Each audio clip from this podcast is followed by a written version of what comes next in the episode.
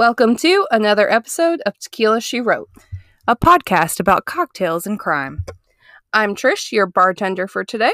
And I'm Sloane, your crime tender for today. So grab a cocktail and buckle up for the Hot Mess Express. Toot toot! Beep beep.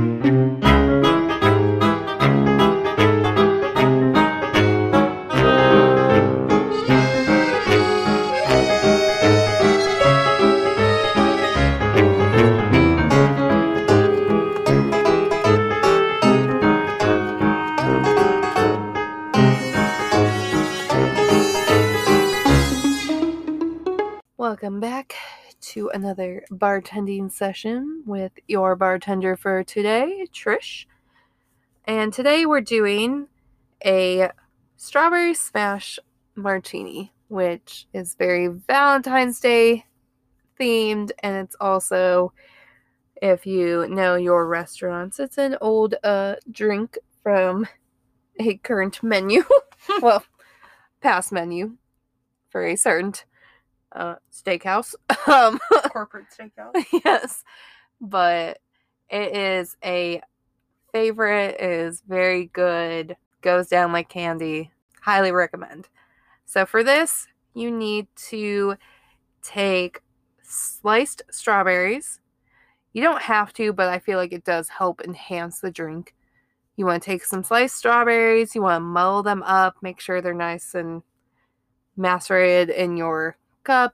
You want to add ice, and then you need to get strawberry vodka. We use the Smirnoff strawberry because it's it's cheap. It has a good flavor. It's very easy to get a hold of. Do one and a half ounces of that, or you can do 1.25, but it's just, I feel like it's easier to do a one and a half ounce pour. I agree. So you do a one and a half ounce pour of that. You do a half ounce of your St. Germain's. It is a cordial if you've never seen it. It's an elderflower liqueur. It just kind of gives it a little sweeter taste. If you don't have it, use simple syrup. Yes. But I feel like the elderflower just gives it that extra notch. So half ounce of that. And then you want to do two ounces of your citrus mix. You don't have citrus, you can definitely make up some of your own with some lime juice, simple syrup, stuff like that. You want to shake that all together. You want to take your martini glass and just to be a little extra, get you a nice sugar rim. We used a nice Valentine's theme decorative sugar. And then you're gonna, like I said, you shake your drink, then you're gonna strain it into your martini glass. It should have a nice pink look to it with little strawberry pieces and stuff. And then you just enjoy. And it's, like I said, it's very sweet, but Not overly sweet. Yes. Very sweet drink. Perfect for Valentine's Day. Definitely try this one out. If you see strawberry and St. Germain's at any place you go, Highly recommend. yes. But that is our drink. We hope you enjoy it. Be sure to check us out on Instagram, Facebook, uh, Twitter, TikTok, all tequila she wrote. We'll have recipe cards of reels. We'll have a TikTok post with how to make these drinks. Welcome back to another round of crime tending. Welcome back to another case with your crime tender, Sloane. There we go. That was less awkward. Only slightly, but a little less awkward. it happens. Today, I am bringing you. I know that this is releasing the day after Valentine's Day, but we're going to do our Valentine's case, our official Valentine's case today. And this is one that sounded familiar to me, but it happened a, a bit ago. So it was definitely in the back of my memory if I had heard of this. So this is the story of Stephen and Tara Lynn Grant. Tara Lynn, originally Distramp, Distramp, Dist, I should have looked that up. I was like, Her maiden name was born on June 28, 1972, in Washington Township, Michigan, in Macomb County. She would go on to attend Michigan State University, where she earned a bachelor's degree in business. It was during her time at Mich- Michigan State that Tara met Stephen, who had recently dropped out of college to work for former state senator Jack Faxon, a Democrat. Stephen asked Tara out a few times before she finally accepted one of his date proposals. Tara claims she kind of had a boyfriend from up north where she was from, and Stephen's response to that was having a boyfriend like that was kind of like being pregnant. Either he's your boyfriend or not. So clearly, like, he's a great guy. I would say sounds He's a catch. amazing. He's a catch. But when Tara's grandmother passed away, Tara flew straight home for the funeral. She was surprised by a certain attendee, Stephen Grant, who had driven the distance to be there for Tara. Stephen called Tara but on his way in to let her know that he had arrived at the funeral, and when she went outside to greet him, Stephen was surprised to meet the elusive boyfriend that she might not as well have had. But guess what? He was invited to the funeral. Anyways, Grant said that he was surprised to see the boyfriend there and it was awkward, but it wasn't terrible. And then they all went out to di- to dinner, like Tara, the boyfriend, Stephen, and the whole fam. Not awkward at all. Akko Taco, no thank you. Don't sign me up for that. I was gonna say, oh, Don't sign me up for that. Surprisingly, Stephen said he felt out of place. I'm shocked. I don't know why. Why would you ever feel out of place? So he left to return to Lansing, Michigan, where he felt like he belonged. The next day, Tara called Stephen, supposedly, this is all according to Stephen, to say she was in love with him. And then they dated for a few months before Tara moved into Stephen's bachelor pad. He couldn't find any work in Lansing because the Democrats lost their race that year in Michigan, so Stephen moved home to work for his father. His father owned like a machine shop, um, more specifically a tool and die shop, if you know what that is. I don't know what that is. I could have looked that up. I got stuck in rabbit holes during this case, so I did not look that up. A tool and die shop. A tool and die shop. So to me, I'm assuming it's like a scrap, maybe. I like was gonna say something yeah. like that. But- think. It's in Mount Clemens, Michigan, which is like right outside of Detroit. Stephen and Tara ended up settling down in Detroit, Michigan together and were married in 1996. And Tara began working for Morrison Knudsen, which eventually became the Washington Group International, which is an international construction and engin- engineering firm. I don't know why that word was so hard for me Yeah, but engineering firm. Tara was definitely one of those like career driven women, and she took a lot of pride in her success. She was very much into climbing the corporate ladder and, you know, putting her all into her work. Nothing wrong with that. Nothing wrong with that at all. Ambitious, I like it. But she also loved her children very much. And yes, she had two children. She had a son and a daughter, and they were like three years apart yeah, I'll get into that in just a minute. But her job involved a lot of traveling. Most weeks were spent away on business, and she would come home on the weekends to her family. But more about the children. In November 2000, Tara gave birth to her daughter, and two years later, the couple was blessed with a surprise in the form of a baby boy. It was a surprise because Tara thought she had gotten a birth control shot from her doctor, but somehow they had given her the flu shot instead. Um, And that is how she became pregnant with their second child. Do you know how pissed I would be? I was gonna say I'd be suing somebody. I am not a fan of children. I like your children as long as you like your children, but I like your children to be like over there. and I just like to, I, I, I just, I'm not a kid person. I like kids. Do I want any right now? No. Do I like like my friends' kids? Yes, but I can also give them back. They don't stay with me for long periods of time. Yeah, Trish likes to hold them and cuddle them, but that's she doesn't not the commitment part Yes. of it.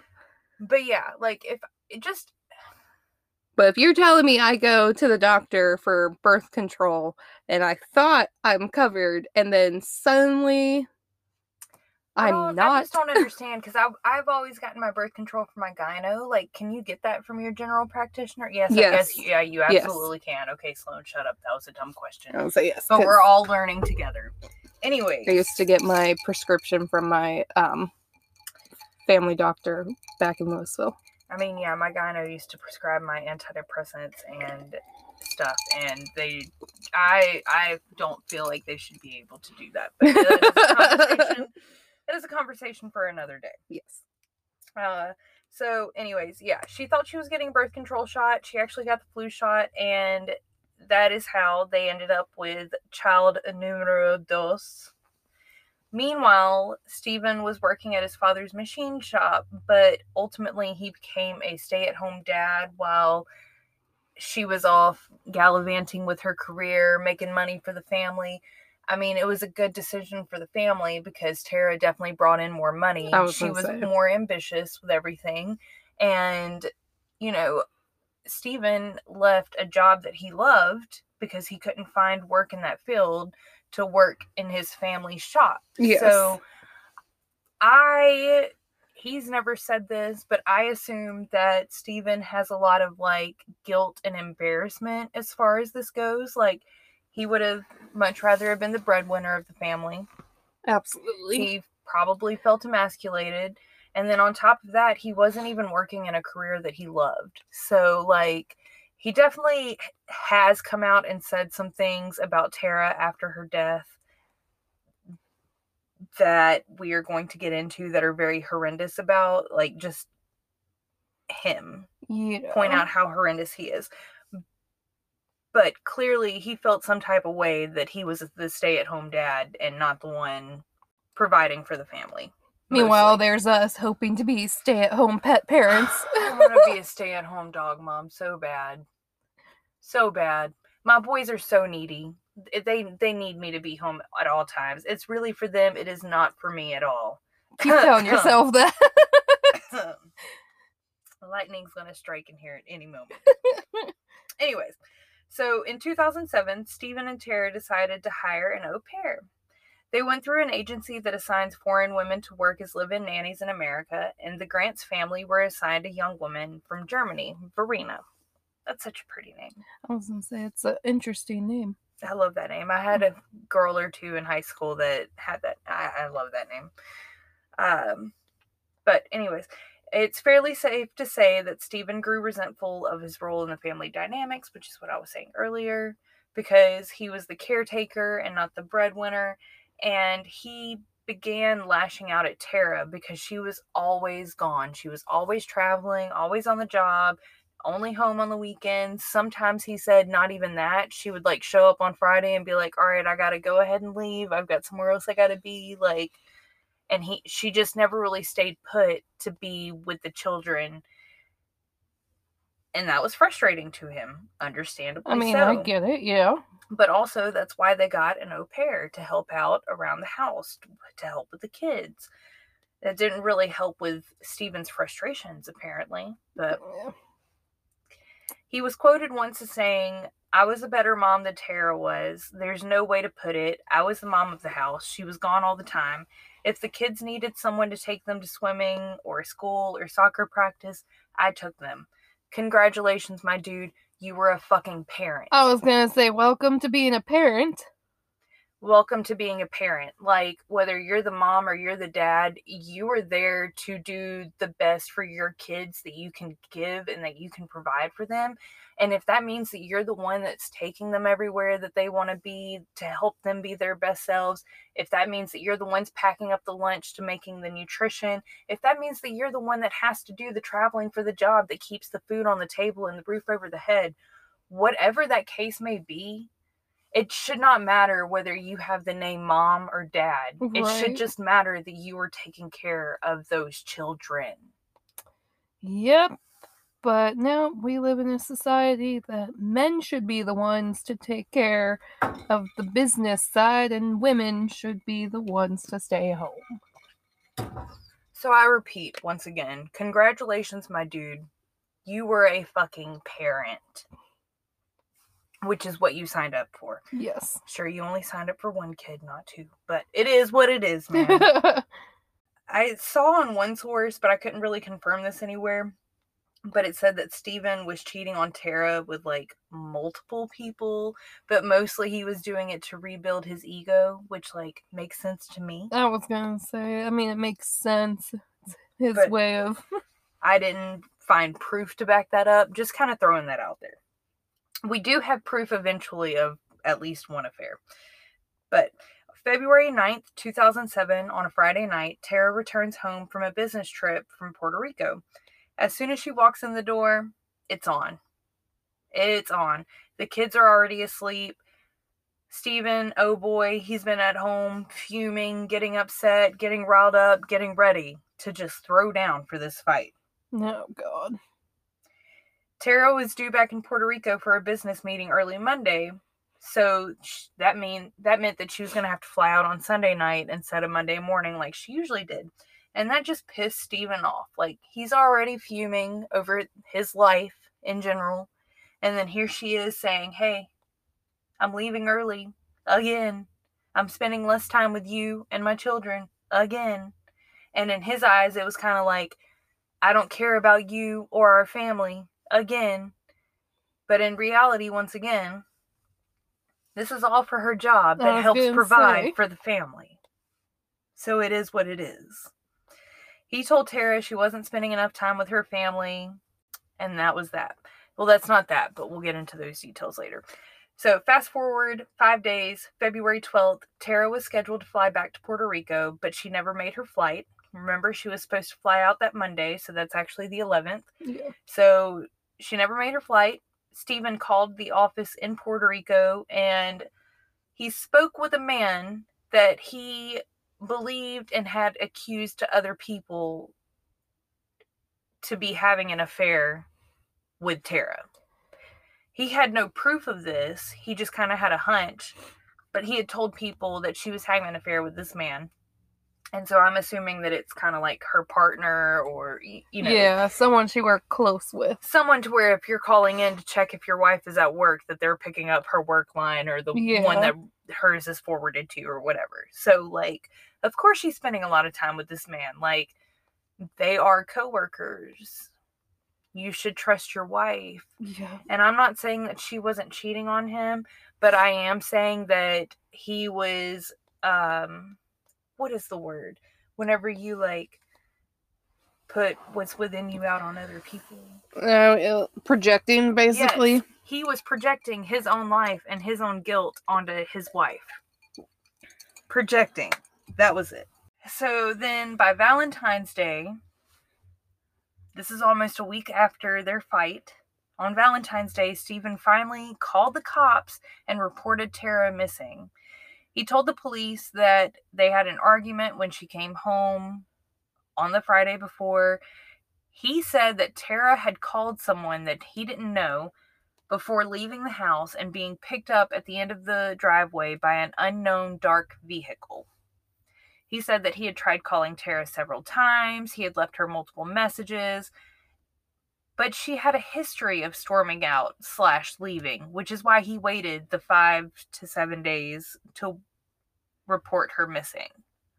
Okay. He finally reported her missing whenever her family was like, I haven't heard from her. This is not like her.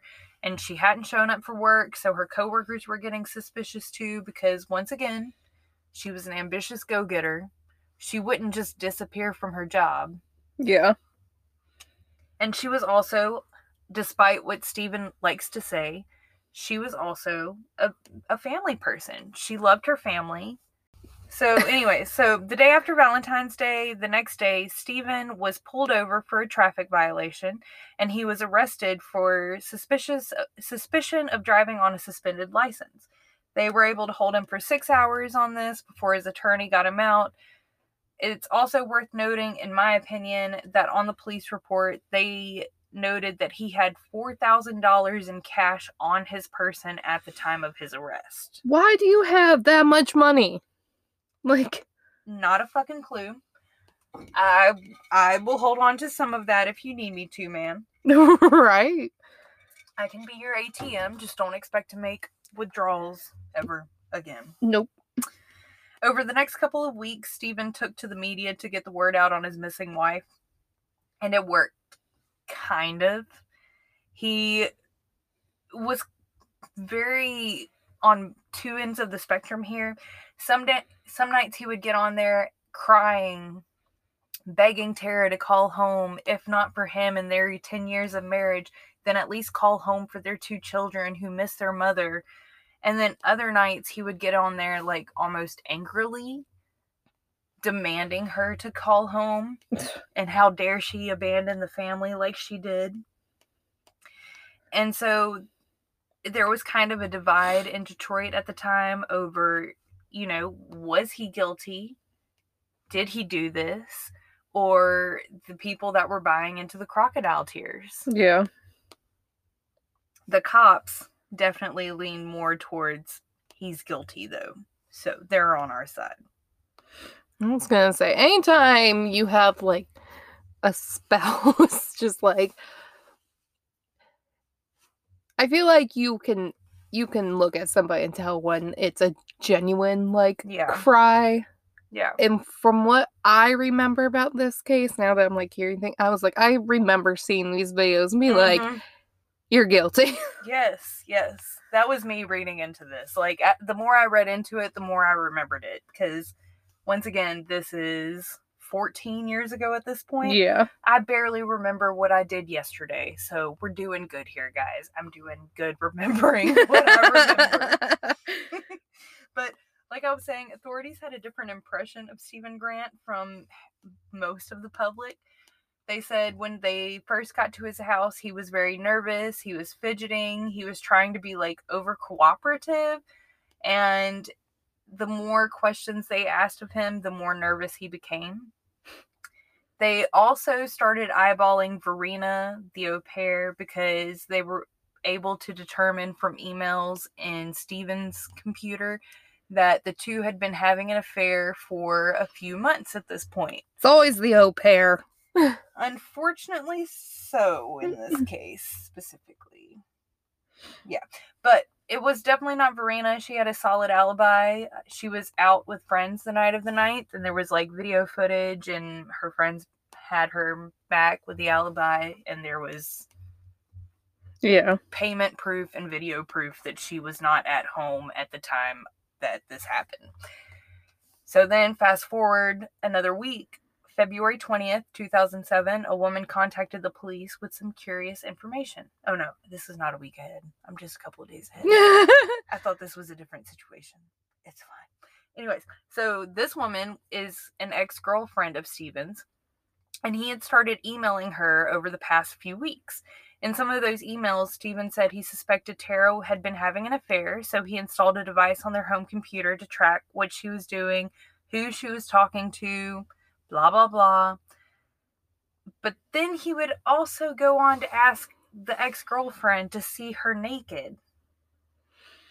But you're sitting here accusing your wife of having an affair right? while you're asking to see a woman that is not your wife naked. Yeah. Makes sense. Okay, sir. All right. Anyways, just wanted to make that point clear. Um he said that of course he would ask that though. He's a guy. Every guy would do that. Every guy wants to see women naked. Great cover, my dude. You're still a piece of shit. I was gonna say, uh, When Stephen is brought in for questioning by the Macomb County Sheriff's Department, he refused to take a polygraph test. So I'm borderline on this. I was gonna say. I mean, I get it, it makes you because look guilty, but also it's it's a good decision for all of us if we're ever in this situation because polygraphs aren't worth shit. yeah, half the time they don't even stand up in court. Mhm. So Grime, Stephen's attorney, said Stephen would reconsider taking the polygraph if a different sheriff's department would administer the test, but he felt that the Macomb County Department was targeting and harassing him. Poor baby. The next day, the Macomb County Sheriff's Department holds its first news conference about Tara Grant. They announced a plan to continue to do so daily until she was found. They made it clear from the get that Stephen was their primary suspect, and they even released the emails from the ex girlfriend to the media. The next day, during the daily update, authorities announced they were beginning ground search. Just now. She went missing on the 9th. She was reported missing on Valentine's Day, and this is February 22nd, and the cops are beginning their ground search. Oh, hey. They also released the call logs from that night to the media, Stephen's call logs, and even Stacy's call logs.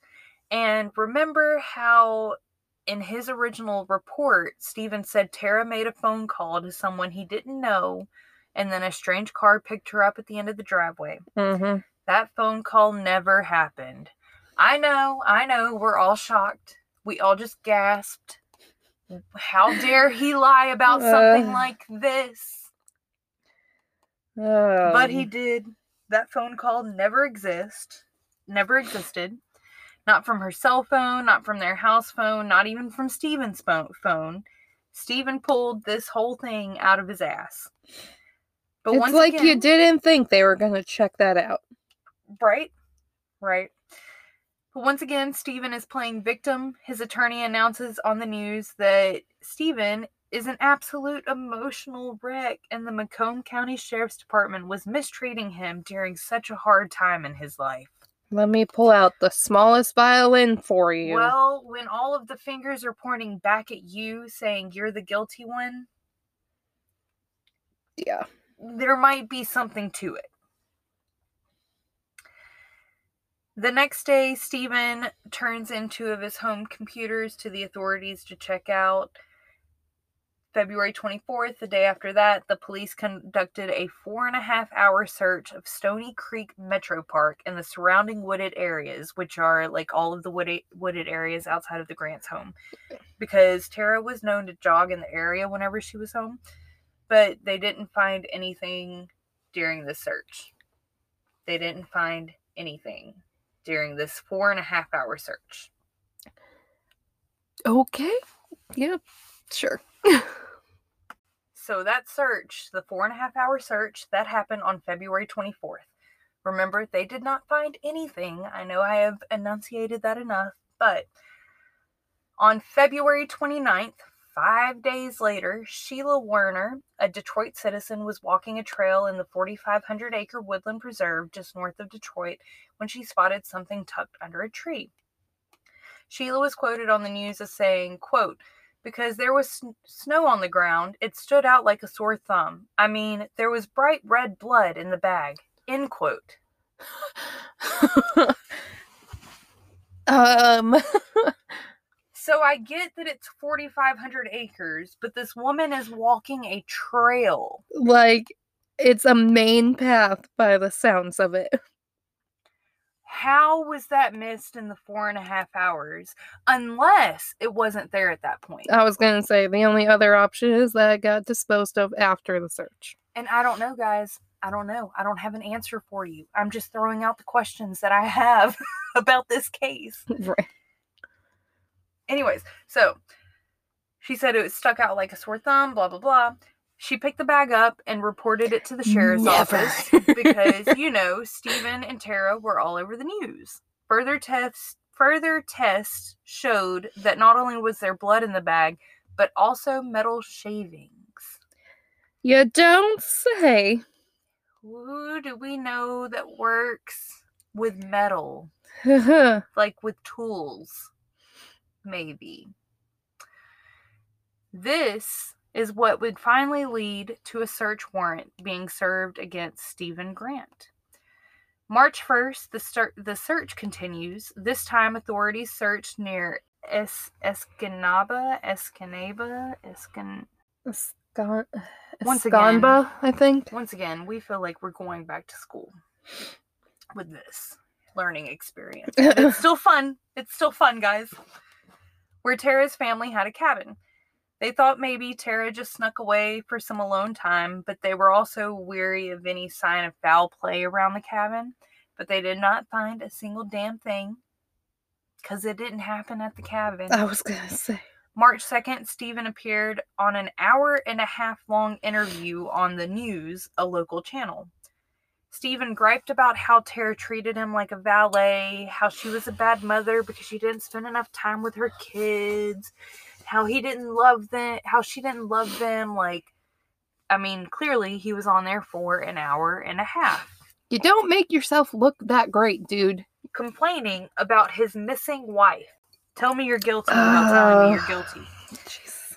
Later that same day, a search warrant was finally signed and served, allowing the investigators to start search the Grant's home itself, not just the cabin, but their home. How many like weeks later? Um, pretty much um, um three weeks later. I was gonna say a I month. was like, you're almost a month later at this point. Oh, yeah, I was gonna say a month. But that was be me being my dramatic self. like she came home on the 9th. She was reported missing on the 14th. So we do have that five day, almost a week delay, and that's on Stephen. We can't put that on the Um, authorities. Yeah. But so from Valentine's Day until this is now March 3rd that they are searching the house. And I did read that I did read and I did kind of touch on it earlier that they searched the house whenever she first went missing, but it was with Stephen there kind of guiding them on where to look. I was gonna say it's not them just going about the it themselves. Yeah. At that point, like they were suspicious of him, but they didn't really have reason or any evidence to be suspicious of him. They were suspicious of him at that point because he was the closest person to the case. But now they actually have the evidence. Supporting like their suspicions. Right, right. To give them like all access to search the house Yeah. instead of just underneath his watchful glance. Watchful glare, whatever. You know what I'm trying to say. Right. So, search warrant signed, being enforced on the Grant's home, as well as a local business where Stephen worked. So, we assume this is the family business. Mhm. And Stephen was even home when the search warrant was served. He allowed the deputies in, the deputy deputies in with no resistance, and he asked to take the family dog on a walk because the dog was being kind of rowdy, and he was just like, "It'll be better if I take the dog away from here while y'all do this," which felt because my boys are rowdy Yes. and needy. But also They just let this man walk out the fucking I- door with the dog. I don't understand. which they didn't have a warrant for his arrest. They only had a warrant to search the house. Yeah. So I get it. They're looking for enough reason to arrest him. But I would not let this man out of my sight. I 1000% agree with you. I'm just saying that also they did not have reason to hold him at this point, Yeah. But they're about to. I remember this part. I no, it's coming back. I remember this part and I'm just like Yep. idiot. Yep. So they let him go because he was not under arrest, so he was allowed to do so. In his absence, authorities found a tote in the garage that was not there during their first walkthrough. So once again, it does appear like he went back after authorities searched and put things into place, which is possibly why the woman found Yeah. several days after they had just searched that area. But back to back to the current time in this story. In the tote, they found a plastic bag with blood seeping out of it. Inside was the fully clothed torso of a woman's body. They had finally found Tara Lynn. During the search of Stephen's father's machine shop, they found a shit ton of forensic evidence hair, blood, and even some of Tara's flesh. And when authorities couldn't find, or who the thor- who the authorities couldn't find, was Stephen Grant. He left to walk the dog and never returned home. The next day on the news, investigators announced they found body parts in the Grant home and that they were looking for Stephen on murder charges. They knew Stephen had contacted his sister recently to check on their kids, on his kids, because they were tracing his cell phone at this point. Yeah. They call the they were able to trace the call to the Wilderness State Park in northern Michigan, over 200 miles away from his home. After searching all night, they finally found Stephen in that exact park the next morning, a little bit before 7 on Sunday, March 4th. He was like, when they found him, he did not really have any clothes on, considering this was Michigan in March. There was snow everywhere. I would say it's cold. And he had also ingested a lot of prescription medicines and alcohol. So it was clear that he was trying to commit suicide or hopeful that the elements would take him. Right. or, you know, fill in the blank with your imagination. Or don't. I highly recommend don't. He was airlifted to the closest hospital to be treated for frostbite and hypothermia. Remember, this is Sunday. They also treated him for the alcohol and the prescription pills he had overdosed it on. He later would tell authorities that he was trying to commit suicide, clearly. I was like, you don't say. And that same day, canine dogs found more of Tara's remains in the Stony Creek Park in Shelby Township. At this point, David Griem, the attorney, Stephen's attorney, Mhm. steps down. I mean, what do you do at that point? um, you either buckle up for the ride and hope you can find a technicality, you either pull a Giuliani or you. or you call it quits. so he steps aside as Stephen's attorney. Stephen makes a quick enough re- recovery to confess everything to the police on March 5th, which is that Monday. yeah. He's in the hospital being treated for hypothermia and frostbite on Sunday morning, and he's confessing to police on that Monday morning. He was released from the hospital and immediately went to the county jail to await arraignment. In his confession, Stephen claims that they started arguing as per usual when Tara slapped him, and that's when he kind of snapped a little bit. He admits to hitting her back, and that's when she quote unquote fell and claimed she was going to take the kids away from him and also make him homeless. She called him a piece of shit. I said, I "Where's the mean, lie?" same. I said, "Where's the lie?" in my notes. Then Stephen began strangling Tara for at least four minutes, and that's where he said he like officially snapped was whenever he started strangling her, because he remembers like choking her, and he he says I put my hands on her neck and choked her. She finally grabbed my hand at one point, but it was too late then. I couldn't stop. I knew I was going to prison. I panicked. Ugh. So then, once she kind of passed out from that, Stephen wrapped his belt around her neck and used it to drag her down the stairs and put her in the back of his SUV. All the while, his kids are asleep in their bedrooms, and Verena is out on the town. But according to Stephen, Verena didn't come home short. Verena did come home shortly after he got Tara situated in the SUV, and this is whenever he started spinning his little tell about what happened yeah. he told Verena that Tara had left him after they had a big argument, and then he immediately started calling Tara's phone in an in an attempt to build the story. Yeah. The next day, Stephen left his house with Tara's body in the car. He took her to his father's shop to dismember her. He then put the pieces of her body into a plastic tub and, for whatever reason, put that tub on top of his children's sled. He says he took the sled to the wooded area behind his house where he lost control of the sled and it took off. And he laughed as he told this story, too. So it took off. It was filled with the dismembered body pieces before the sled and the tub fell over, breaking and scattering the body pieces everywhere. Yeah. How funny. December 21st, so we are fast forwarding a few months here.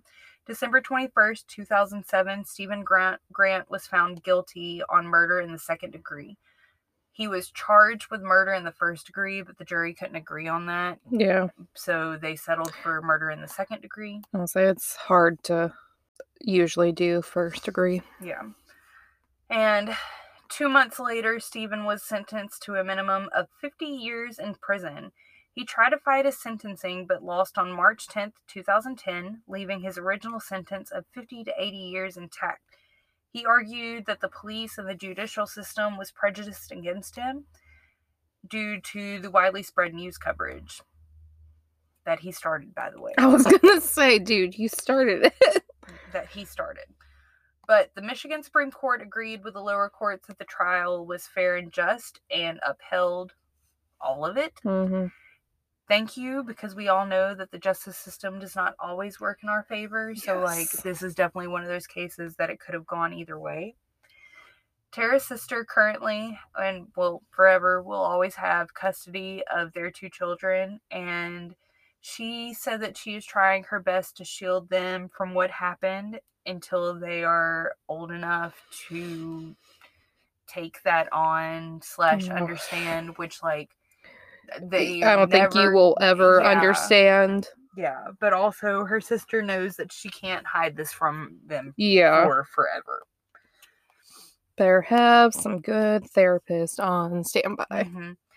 Tara's sister also filed a wrongful death suit against Stephen after the fact, and Stephen's father sadly committed suicide June 13th, 2008. So, I very was gonna shortly say, after. like, Those closest to him said that he never recovered after the actions of his son, and he felt like his son had destroyed his family, and there was really no like coming back from it. And so, yeah, uh, that is the case of Stephen Grant, the murderer of his beloved wife, Tara Lynn Grant. There has been a slew of media released about this case over the past decade or so, including a recent 2020 episode.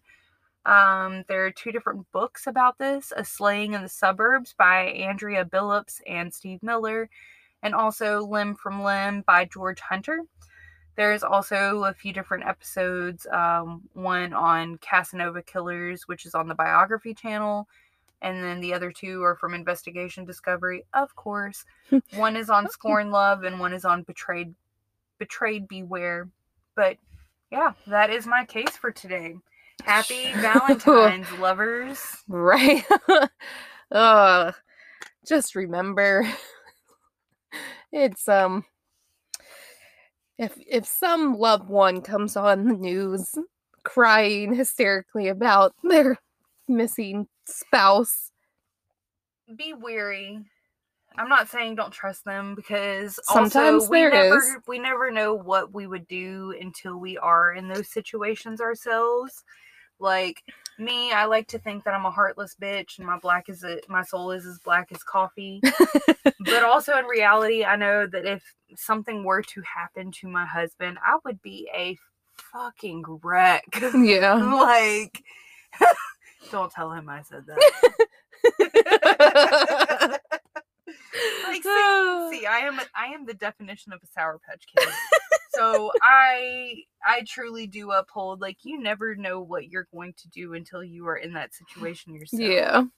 But it's just there's a reason why police tend to look at those close to the victims because Spouses, girlfriend, boyfriend. friends, stuff like that, because most of the time it is someone close.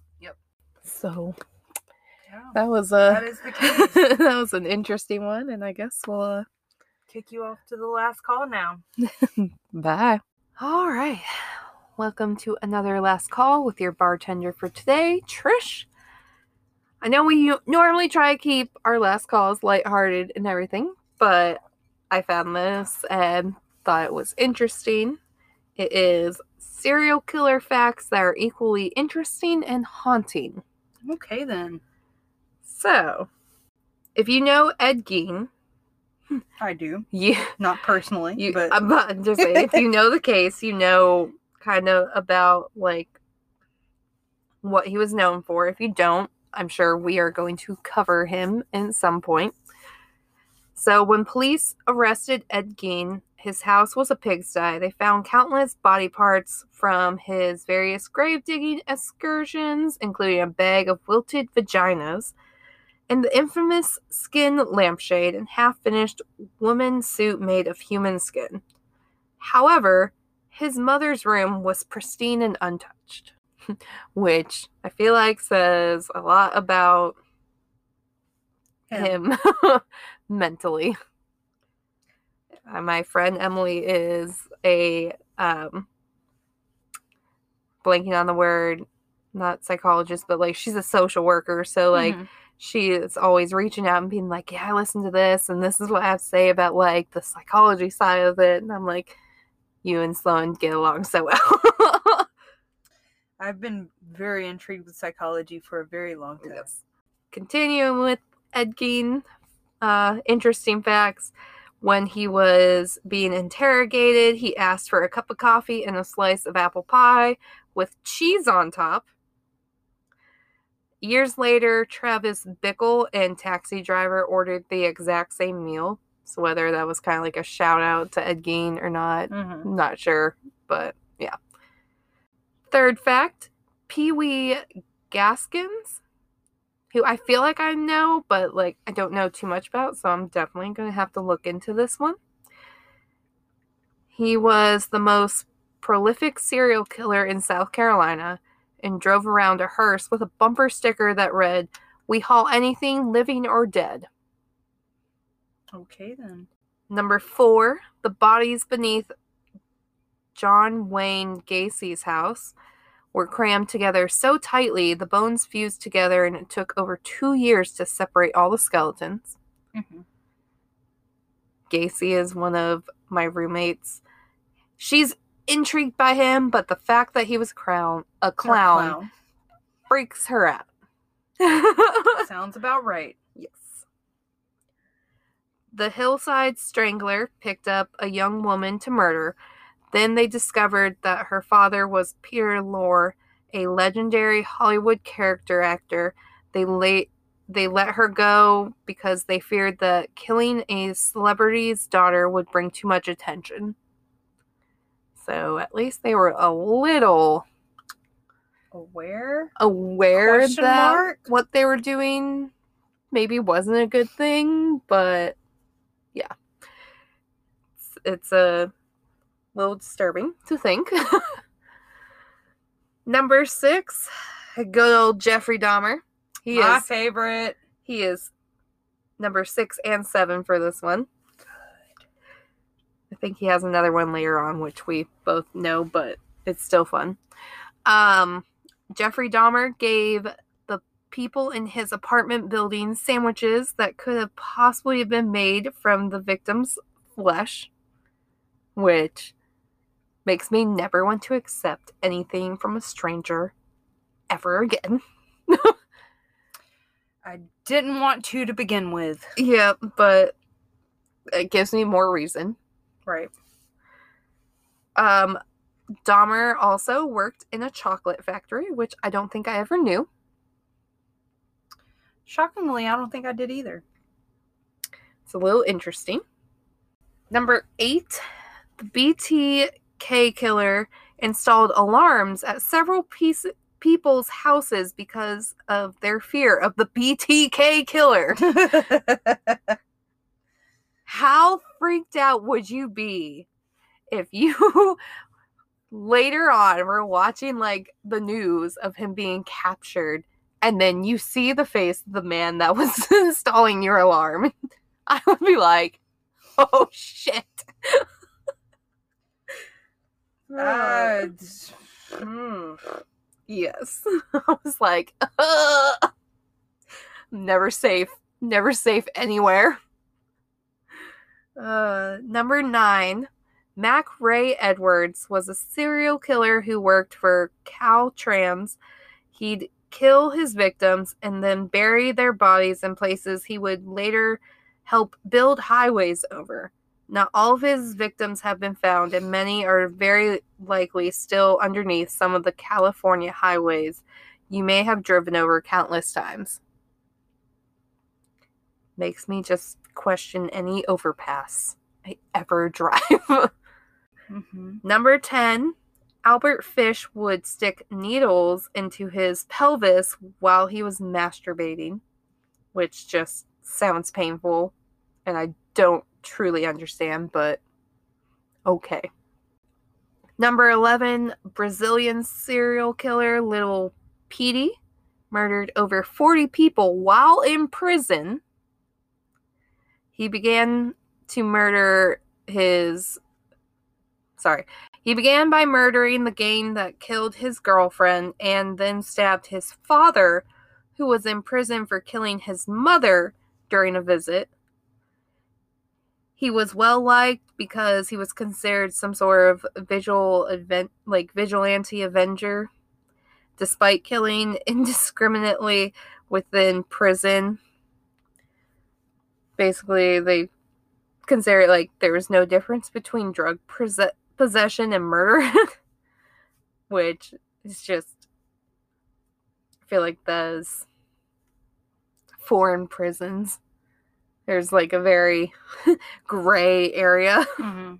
Number 12, another Jeffrey Dahmer fact, which I know we have discussed between ourselves and that, but Jeffrey Dahmer didn't eat people with tattoos because he said the ink made their ta- their flesh taste weird.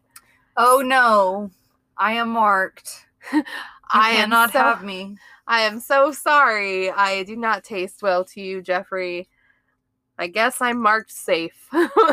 Just add a little bit of spice. yes. Number 13, the BTK killer actually makes people fill out an application to be able to write to him in prison. Bold of you to be picky now. Number 14, Ted Bundy worked a suicide prevention hotline center before, like, well, not before, but like kind of during his reign of terror, which I think I knew. Number 15, the FBI f- estimates anywhere between 150 to 2,000 active serial killers in the US. Again, I will never feel safe outside ever again. Number 16, Ted Bundy helped in the investigation of the Green River Killer and made a psych profile which ended up being closer to the actual Green River Killer than the FBI's own psych profile. Uh, Tell me that's not disturbing that a known serial killer can make a profile better than the FBI.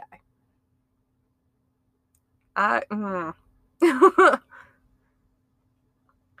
Number 17, Charles Manson's mother once traded him for a pitcher of beer. I mean, why wouldn't it have been margaritas, ma'am? I would get behind you on that.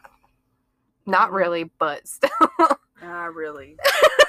Sounds like child, no. Margaritas, Yes. and my last little interesting slash disturbing fact Randall Woodfield, the I 5 killer, was drafted by the Green Bay Packers in the 17th round of the NFL draft. I did not know that. Nope. Interesting. And that just proves that you don't know who you are beside, who you like work with, anything like that. True. so, True. like I said, we normally try to keep these lighthearted, but I just I came across that and I was like, this is too interesting not to because there are, as a crime junkie, there are things like random little tidbits that don't get talked about because people want to get details about the actual case out there, Yeah. which is a good thing, but also these little fun things are a way to in a sense make these lighthearted and stuff but it's also a little disturbing to think some of these. So that's what I wanted to do today for our last call. If you liked that and want to know some more, I'm sure I can find some more. Um, if you have any suggestions for drinks, cases, last calls, stuff like that, you can email us at tequila she wrote at gmail.com. We also have Twitter, Instagram, Facebook, TikTok, all that. It's all Tequila She Wrote. You can send us reviews on stuff, anything like that. Interact about the cases, all that good stuff. You can rate and leave us little comments on Spotify and all that. We post every we post the episodes every Tuesday and Friday. We also have Patreon set up where for as little as $2 a month, you get these episodes, which once we start ads will be ad free, and then you'll have a bonus episode. And then if you go up in tier, like in the tiers, you get different bonus stuff. I think that's it, right? Sounds right. I was like, I was like, ah, I think I'm not forgetting anything. That's about it. This is Thank the Hot Mess. Express for a reason. Thank you for joining us on the Hot Mess Express. We will see you next time. Toot toot. Beep beep.